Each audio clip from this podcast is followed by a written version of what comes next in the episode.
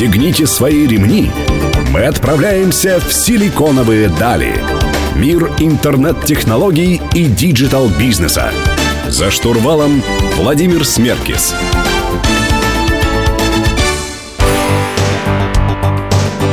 Добрый день, друзья! В эфире программа «Силиконовые дали». Сегодня среда, и каждую среду в 15.00 мы знакомимся с интересными онлайн-предпринимателями, топ-менеджерами компаний и вообще всеми теми людьми, которые связаны с digital-бизнесом. Сегодня у нас в гостях особенный человек, э, который основал в свое время телеканал Life News и был исполнительным директором медиахолдинга News Media а ныне является основателем проекта «Борщ». Ашот Габрелянов. Ашот, привет. Привет, привет. Ашот, э, ты заявляешь то, что борщ очень тесно связан с нейронными сетями. Вообще сейчас большое, э, большой хайп существует вокруг э, нейронных сетей. Наверное, Prisma в том числе дала такой толчок к э, разговорам про это. Вообще, зачем разработчикам связываться с, с нейронными сетями? Какой потенциал эта технология вообще предполагает? Ну, вообще, на самом деле, толчок дала даже не призма, а, скажем, а, инфраструктура, которая появилась для того, чтобы а, начать разрабатывать а, нейронные сети в том виде, в котором они сейчас появляются. В принципе, они существуют уже, технологии разработки достаточно давно, просто не было инфраструктуры, не было так называемых железок, а, которые позволяли бы а, их использовать правильно. Сейчас эта инфраструктура начала появляться, а, и поэтому появляются там разные проекты, которые вот мы видим, которые там называются там с использованием искусственного так называемого интеллекта. Ну вообще, что этот искусственный интеллект, эти нейронные сети дают э, разработчикам? Какой функционал, что они позволяют делать? Основ, вообще основная как бы цель э, нейронных сетей, если так э, грубо говорить, заменить людей. То есть такая думающая технология, ну, то самообучающая. Есть, да, Tesla, там автомобили, это самоуправляемые автомобили, автопилоты, это тоже нейронные сети. В принципе, сейчас мы даже сами того не понимаем, пользуясь различными технологиями, а, сталкиваемся, на самом деле, постоянно с нейронными сетями. Там ваши мобильные устройства уже вовсю используют, на самом деле, нейронные сети. А, мы даже об этом как бы не подозреваем. Но вы просто уже используете различные сервисы, не подозревая этого, они подстраиваются под ваш привычный ритм жизни, и э, когда вы, там, например, э, планируете поехать в аэропорт, и э, вам э, э, телефон сообщает о том, что у вас скоро там полет, это тоже, в принципе, нейронные сети. То же самое с навигаторами, да, когда с утра он тебе говорит о том, что до работы ехать 25 минут, например, да? Да, я думаю, что на самом деле нейронные сети очень сильно облегчат нашу жизнь. Э, они, вы будете просыпаться э, и будете начинать как бы раз свой рабочий день э, с нейронными сетями и заканчивать его. Ну, то есть, условно, вы будете просыпаться, а вам уже кофе варит, кофеварка. Ну, это не грозит нам ничем, большой брат не захватит нас, не, не будет ли такого, что компьютер принимает решение за человека, иногда не совсем верное или там вредительные. И ситуация такая. Я считаю, что э, а, все будет хорошо до тех пор, пока компьютер не научится смешно шутить. Потому что э, смешные шутки — это признак достаточно высокого уровня интеллекта. Вот когда он научится смешно шутить, и тогда будет уже опасно для нас, для всех. До этого момента все хорошо. Друзья, ну в следующем блоке предлагаю поговорить с Ашотом о том, э, что из себя представляет его новый продукт, который называется «Борщ». А, напомню, что у нас в гостях Ашот Габрилянов. Меня зовут Владимир Смеркис. Не переключайтесь.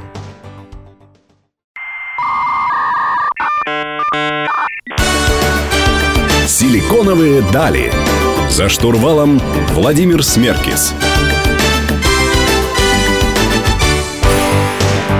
Друзья, мы продолжаем беседу с Ашотом Габриляновым, основателем проекта «Борщ». Меня зовут Владимир Смеркис, вы слушаете «Мегаполис 89.5 FM». Эм. Ашот, ну давай ближе поговорим о твоем продукте. Ты совсем недавно анонсировал свой проект, который называется «Борщ». На английском э, русское слово Вообще, откуда пришла идея запуска стартапа про еду? И в чем принципиальное отличие от существующих э, проектов про еду и про проектов про нахождение еды в больших городах? Ведь есть Foursquare, Swarm, Афиша ресторан и другие подобные приложения. Вообще идея, на самом деле, появилась совершенно случайно. Э, мы решали задачи внутри э, того проекта, которым э, я занимался и занимаюсь. Это платформа для коммуникации гражданских журналистов и медиа. И появилась там одна большая проблема. Наши клиенты получают очень много разного контента. А в основном этот контент связан там с происшествиями. Извините, просто, а клиенты ваши являются Это телеканал? телеканал, да. То есть они получают очень много, телеканал получают очень много от очевидцев происшествий видео, на которых запечатлены, э, запечатлены аварии, там, э, пожары и так далее. А, и потому что в сутки они получают там несколько десятков тысяч видеороликов, а, появилась проблема в их обработке. То есть человеку нужно просто их отсматривать и понимать, что у них происходит. И мы в какой-то момент поняли, что для наших клиентов это не очень хорошо, э, с одной стороны, э, потому что видео слишком много, им приходится увеличивать э, количество модераторов, количество людей, которые этим занимаются, а, а просматривать все эти ролики. И модель как бы не, не расширение невозможно в дальнейшем, да, то есть очень много надо, ну сколько нужно людей будет, если они будут получать миллион видеороликов в сутки, очень много. Поэтому мы начали использовать нейронные сети, начали с ними разбираться, смотреть, как они работают, и хотели, да, э, разрабатываем технологии для того, чтобы они могли применять. То есть, чтобы нейронные сети сами просматривали эти видеоролики и редактору говорили, вот на этом видеоролике авария.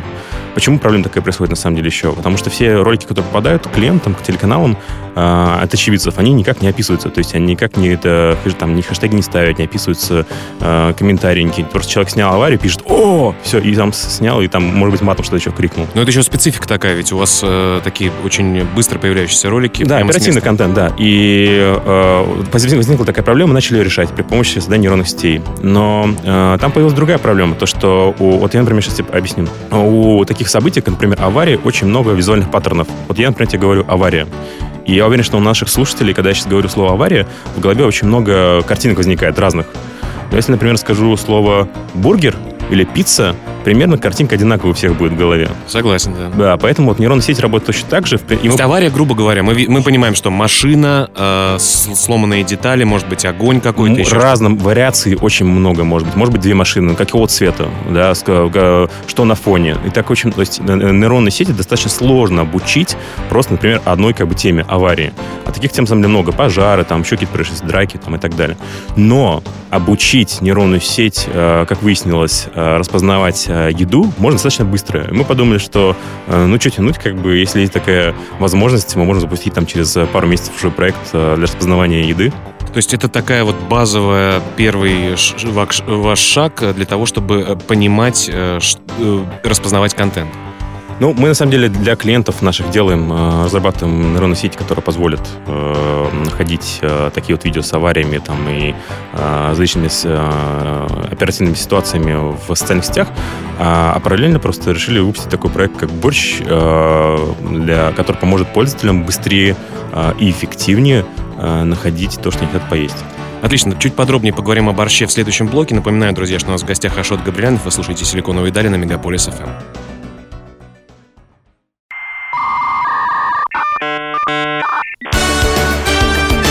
«Силиконовые дали». За штурвалом Владимир Смеркис. Друзья, в студии Владимир Смеркис. Мы продолжаем беседу с Ашотом Габриляновым, основателем проекта «Борщ». Ашот, ты в прошлом блоке э, несколько слов э, сказал о том, зачем нужен проект «Борщ», а что из себя э, представляет приложение и чем пользователю оно может быть полезным? Ну, «Борщ» на самом деле на, сегодня, на сегодняшний день является самым быстрым способом найти вкусную еду, скажем так. Там много, на самом деле, так называемых use cases, там способов использования его, но самый большой плюс, это, конечно, то, что ты по картинкам достаточно быстро можешь э, найти ту еду, которую ты хочешь, скажем так. Ну и ты говоришь о том, что приложение не обладает никакими рейтингами, никакими э, другими параметрами, как аналогичные приложения. Почему так сделано? Мы специально от этого отказались, потому что наша философия, наше убеждение в том, что у всех слишком разные потребности.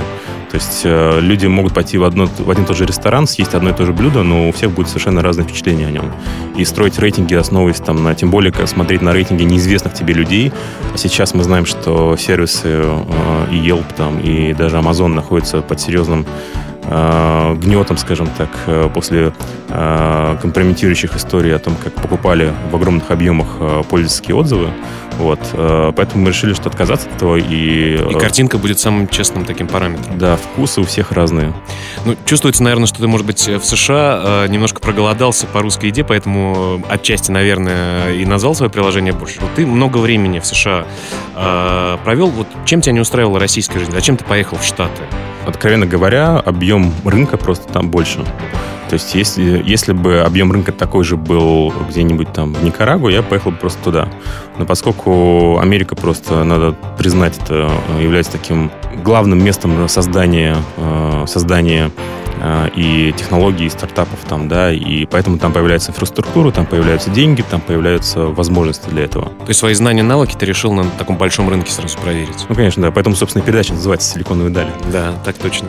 Скажи, ну а в Штатах э, что-то новое нашел для себя, чего ты не видел в России? Может быть, это э, связано с поведением людей, может быть, это связано с поведением бизнеса. Вот, в чем основные отличия жизни для тебя как предпринимателя, как человека в Соединенных Штатах от жизни в России? Вообще ты вернулся в Россию сейчас, или ты временно пока здесь на... Я пока здесь нахожусь, да. А, работаю вот как раз над проектом, э, потому что разработчики сидят в Москве. А основное, наверное, отличие — это количество интегрированных в жизнь технологий. То есть там просто их значительно больше. И это делает жить проще. Знаешь, для меня вот было сюрпризом, когда не могли найти одного моего друга, который, слава богу, просто развлекался и не брал э, трубку телефона. Мы начали э, заходить на сайты э, Нью-Йоркского департамента полиции, и он был так, настолько олдскульным, что меня это поразило. Вот, казалось бы, силиконовые дали, силиконовая долина США, технологии, но вот некоторые вещи у них очень олдскульные. То есть не сравнить с нашими там госуслугами или еще чем-то. Вот с чем ты это связываешь? Да, есть такое, на самом деле, сам с этим постоянно сталкиваюсь. Все, что касается э, госинструментов, они действительно супер старые. Мне сложно как бы... Ну, странно. Ну, это действительно странно. То есть, э, и там иногда бывает до, до забавно. Например, в, в, в Калифорнии, собственно, в локации, где рождаются все стартапы, ужасный интернет просто. Просто ужасный. То есть, очень медленный. Хотя, казалось бы, ну, просто там старая инфраструктура, и все достаточно давно было создано. Понятно. Ну что ж, поговорим о твоих проектах, э, которые ты начинал и закончил, или как они себя чувствуют в следующем блоке. Напомню, друзья, у нас в гостях Ашот Габрилянов. Меня зовут Владимир Смеркис. Вы слушаете «Силиконовые дали». Не переключайтесь.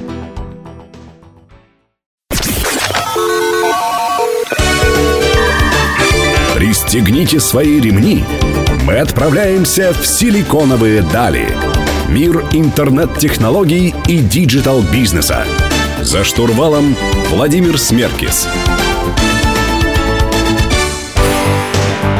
Друзья, вы продолжаете слушать программу «Силиконовые дали» на Мегаполис 89.5 FM. Эм. Меня зовут Владимир Смеркис, а в гостях у нас Ашот Габрелянов. Напомню, что все записи программы вы сможете послушать на нашем сайте www.siliconovые.ru, а, а мы продолжаем говорить про э, бизнес Ашота и про его предпринимательский опыт. Ашот, а твой проект, проект гражданской журналистики «Бабом», что с ним сейчас вообще? Какие цели ты перед ним э, ставил, когда его запускал?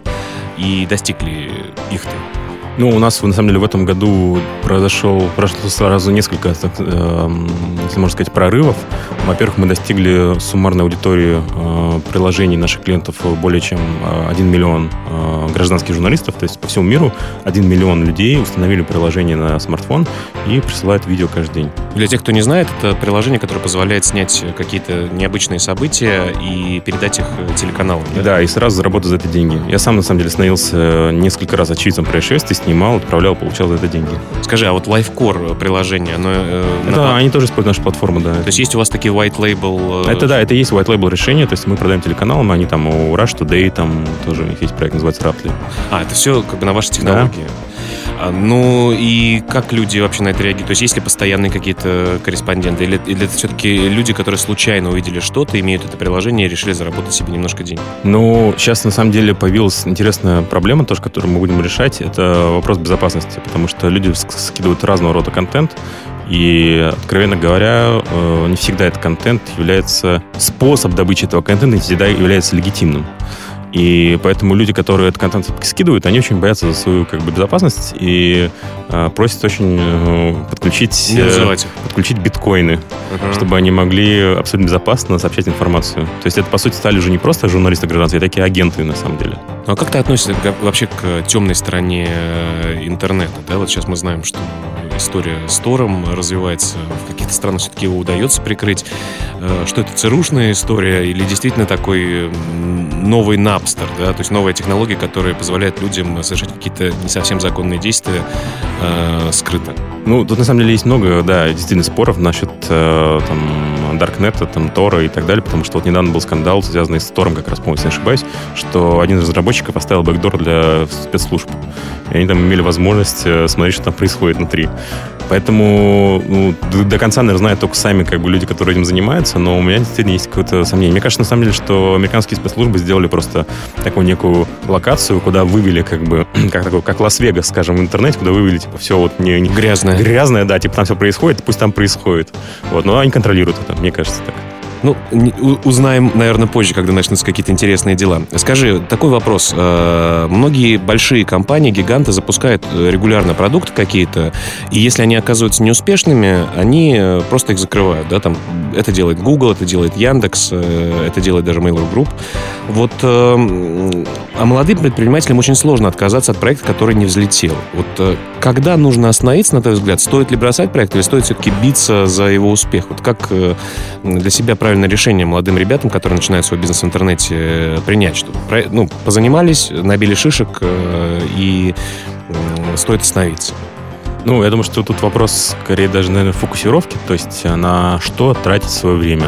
Вариаций может быть много, да, то есть не, не, и главное, наверное, все-таки э, не бояться там действительно отказаться от проектов. Вот э, самый простой пример, наверное, это компания Nokia, у которых было 70% э, рынка мобильных телефонов, но они не были, как бы, их сознание не было готово к тому, что вот отказаться от того, что делают они, и перейти на новые там решения, как там смартфоны, как там Apple, да, и они просто потеряли, компания Nokia сейчас не существует. Просто по причине того, что они вовремя не смогли отказаться. Ну вот такой совет от Ашота Габрилянова. Друзья, продолжайте слушать программу «Силиконовые дали». Меня зовут Владимир Владимир Смеркис, не переключайтесь.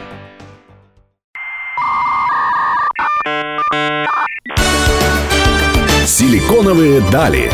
За штурвалом Владимир Смеркис. Друзья, мы продолжаем беседовать с Ашотом Габриляновым, основателем проекта «Борщ». Меня зовут Владимир Смеркис, это «Силиконовые дали». Ашот, э, скажи, вот честно, как на духу, э, у молодых предпринимателей, у которых особо нет денег, но есть хорошая идея, да, хорошая, плохая, это проверит э, время. Без наличия стартового капитала и важных знакомств в индустрии, возможно ли что-то действительно стоящее сделать? Есть у тебя какие-то, может быть, живые примеры? Как людям найти свою нишу? Да, вот идти, например, от боли, то, что их беспокоит, э, или идти в э, финансово успешный какой-то сектор, я не знаю, микрокредитование, строительство, нефтянку. Я думаю, что э, мое мнение, что создать э, успешный бизнес сегодня, в сегодняшних вот реалиях, как мы сегодня живем, э, без стартового капитала невозможно. И я скажу даже больше, э, невозможно создать э, э на каком-то, на каком-то этапе успешный стартап, э, не имея, не привлекая инвестиции. Ну, просто потому что, если ты создаешь какой-то успешный продукт, и в какой-то момент ты не получаешь достаточно денег для того, чтобы э, произвести акселерацию, да, просто ускорить его развитие, а появляются какие-то конкуренты, которые получают эти деньги на рынке, э, а такие сейчас инструменты существуют, и просто тебя обгоняют. Вот, поэтому э, деньги обязательно нужны, конечно же. А без них, в принципе, сложно просто создать э, продукты, потому что люди стоят дорого на рынке. Ну, то есть ты бы на месте предпринимателя шел все-таки в разные фонды, в акселераторы, искал пути нахождения этих средств э, и денег. Потому что действительно вот у нас в России я столкнулся с тем, что банковская система не совсем, конечно, для малого бизнеса открыта. Да? Даже там для одной из своих компаний, э, у которой там оборот там несколько миллионов долларов, да, ну там небольшой компании, найти кредитные средства оказалось действительно там целым таким сражением. Да? Идти в акселераторы, идти к частным инвесторам, к ангелам, э, вариться в этой среде, что делать? Я думаю, что если продукт у вас классный, то инвесторы придут сами. То есть вам важно создать э, рабочий инструмент, который вот э, который показывает так называемый traction, да, или развить по росту аудитории. И если вы показываете там, пусть это будет неважно, пусть это будет просто работать. вы создали, работает, пусть у вас каждый день прибавляется там, по 100 пользователей.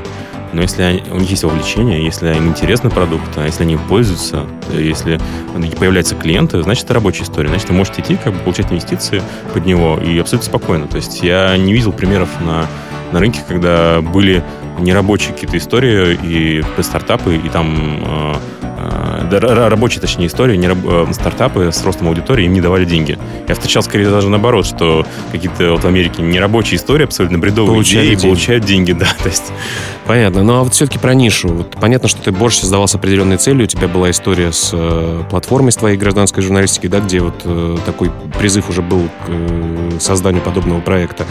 А как э, новым предпринимателям найти свою нишу? От чего идти? От того, что их больше всего беспокоит, от того, что они умеют лучше всего, или, от, или идти в сегмент, где больше всего денег? Я думаю, что надо э, сначала понять как бы проблему, которая существует, если она, в принципе, не, не, не надумана ли она.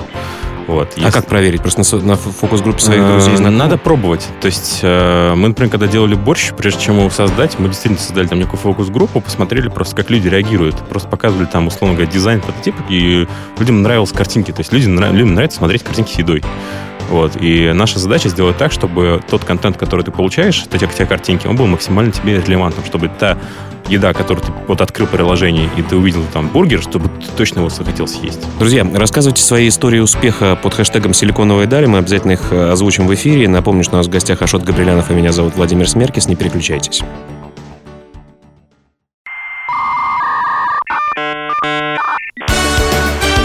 «Силиконовые дали». За штурвалом Владимир Смеркис. Друзья, напоминаю, что вы слушаете программу «Силиконовые дали». В гостях у нас Ашот Габрилянов. Меня зовут Владимир Смеркис, и мы говорим про интернет-технологии, в частности, про нейронные сети. Ашот, э, какие тренды ты в интернете видишь сегодня? Что будет популярно через год, через два, через несколько лет? Э, на что стоит обратить внимание? Я думаю, что основной тренд на ближайшие там, э, несколько лет, а может даже десятилетия, э, это любые сервисы, которые способны э, сократить время ваше на использование того или иного продукта. То есть, ну, тот же Uber, например, да, то есть сервис, который позволяет вам достаточно быстро получить желаемый результат. Вот. Я думаю, что Uber будущего, он, на самом деле, мне уже э, кажется достаточно неудобным сервисом, то есть мне нужно тратить на него время, открывать приложение, вызывать такси, а я хочу, чтобы это работало так. Я спускаюсь в лифте, иду, пока там до, до дороги, а машина уже подъезжает. То есть система должна автоматически понимать, куда я еду э, и к какому времени надо подавать автомобиль. Подсасывать, например, из переписки какой-то, ну, да? Да, то есть, например, там, да, в из календаря, например. То есть она должна понимать, во сколько я выхожу, и там машина должна стоять. То есть сервис должен быть э, построен вот таким образом, и опять же тут появляется э, необходимость использования нейронных сетей. Ну и такого рода сервисов, в принципе, приложения такого рода сервисов достаточно много, да, куда можно вложить такие знания и такого рода сервис. Так, да, но... Это не только про транспорт. Конечно, я думаю, что потенциал как бы у именно нейронных сетей в создании сумасшедший, я думаю, сейчас, и они постепенно будут входить в нашу жизнь. А, но самое главное, это а, сервис должен должен сокращать то время, которое вы просто тратите на ту или иную услугу. Понятно. А, такой вопрос про идеи. Наверняка к тебе в голову часто приходят идеи по запуску каких-то новых проектов. А, вот какие внутренние фильтры в твоей голове должны, а, должна эта идея пройти для того, чтобы ты начал а, дальше реализовывать эту идею? Может быть, какой-то дополнительный research сделать или собрать фокус-группу или спрашивать своих друзей о том, что они думают. Э, ну, идей людям э, творческим и предпринимателям приходит много. Вот какие фильтры э, этой идеи проходят для того, чтобы ты сделал следующий шаг?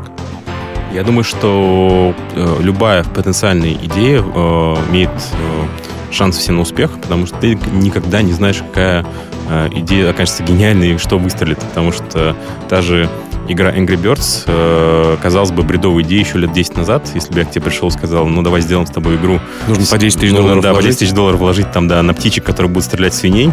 Ты бы сказал, что это бред, скорее всего. Ну, и я тоже сказал, что это бред. Вот, но, как видишь, идея выстрелила.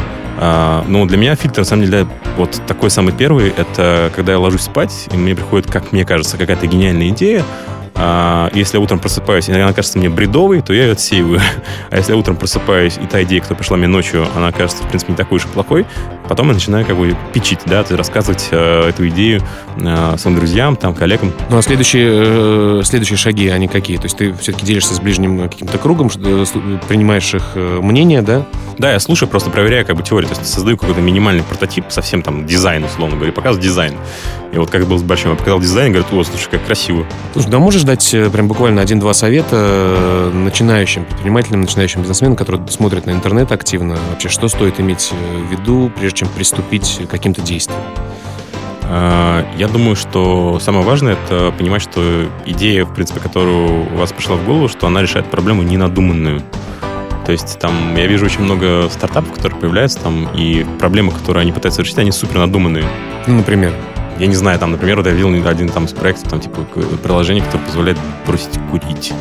Там, то есть, э, мне кажется, что, ну, очень сложно при помощи приложения в том виде, который сейчас оно Вы, вы сэкономили уже там тысячи рублей. Ну, типа, бы. да, то есть, это вот про, про тот анекдот, да, когда с женой спрашивают предпринимателя, говорят, а, знаете, если бы вот вы не курили, то вы могли бы экономить там по большому количеству денег типа в год, и вот когда-нибудь заработать на тот здание, на котором сейчас смотрим. А мужик стоит, смотрит, он говорит, ты куришь? Он говорит, нет. Он говорит, есть это здание? Он говорит, нет. Он говорит, а я курю, это мое здание. Ну да, тоже есть э, в этом доля правды. Ну что ж, друзья, вот на такой веселой ноте мы э, прощаемся с Ашотом. Ашот, спасибо тебе большое, что пришел к нам. Спасибо. Друз... Спасибо. Друзья, напоминаю, что каждую среду в 15.00 Силиконовой дали на Мегаполис 89.5. На нашем сайте все выпуски. Слушайте также нас в подкастах. Не переключайтесь, отличной